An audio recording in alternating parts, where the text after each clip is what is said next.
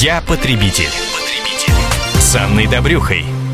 Лето традиционно считается периодом массовых ремонтов. Многие решают что-то подправить у себя в квартире или на даче, поставить пластиковые окна или застеклить балкон. При этом возникает немало вопросов о правах потребителей при заказе ремонтных работ. Самые актуальные истории из практики мы разбираем вместе с известным экспертом по защите прав потребителей, адвокатом Дмитрием Лесниковым. Дима, здравствуйте. Здравствуйте. И вот какую очень типичную историю на больную тему рассказала нам Мария на сайте комсомольской правды kp.ру.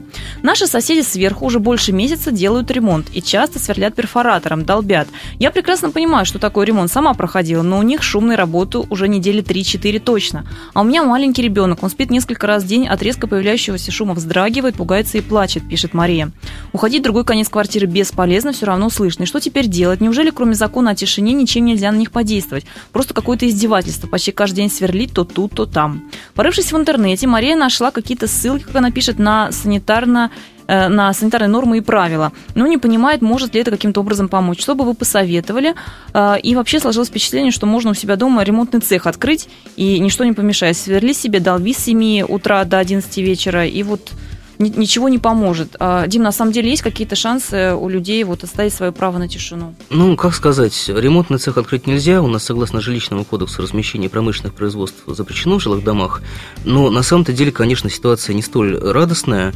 Эм, вообще, э, законодательство о тишине, оно эм, традиционно принимается в рамках каждого субъекта федерации, и в большинстве из них на сегодня нет даже законов отраслевых, э, ну, которые хоть как бы этот вопрос регулировали. Ну, в Москве, по крайней мере, есть, в Москве, по крайней мере, есть. есть.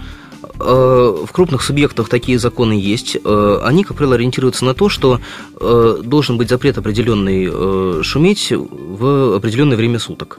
В зависимости от субъекта федерации это, конечно, различается. Но в Москве, например? В Москве это с 23 часов до 7 утра. Так. Это считается ночным временем, и в это время нельзя у нас по закону шуметь, свистеть, там, кричать, издавать звуки громкие. Даже телевизор громко включать нельзя? Да, любую технику и так далее. Ну, естественно, вести ремонтные работы.